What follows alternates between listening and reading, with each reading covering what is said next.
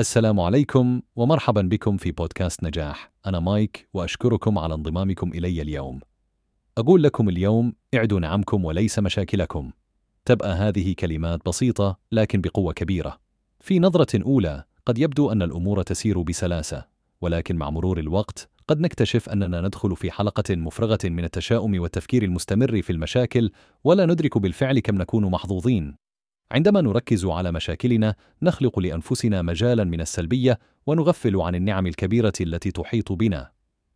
الحقيقة أننا إذا استخدمنا الوقت والجهد الذي نهدره في التفكير في المشاكل في التركيز على نعمنا كنا سوف نعيش حياة أكثر سعادة وتحقيقا للذات.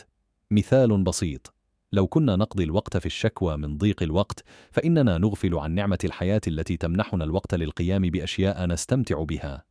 أو إذا كنا دائما نشكو من طبيعة العمل والضغط الذي نواجهه فإننا نغفل عن نعمة أن لدينا عملا يمد لنا رزقنا. يجب أن نبدأ بتغيير نظرتنا والعمل على زيادة الوعي بالنعم التي أنعم الله علينا بها بدلا من الشكوى من المشكلات والصعوبات التي نواجهها. لنحاول أن نشكر الله على النعم التي نملكها حتى تزداد. نعم الحياة يمكن أن تكون صعبة والتحديات جزء لا يتجزأ منها. ولكن عندما نقوم بتغيير نظرتنا إلى النعم التي نملكها يمكن أن نجد السلام والراحة في أصعب الأوقات. ختاما ليس كل ما نريده نجده في حياتنا. ولكن إذا بدأنا بالنظر إلى ما حققناه بالفعل وأحصينا النعم التي وهبنا إياها فستتغير نظرتنا للحياة كليا. أنا مايك وقد أنشأت هذا البودكاست مجانا باستخدام أدوات الذكاء الاصطناعي.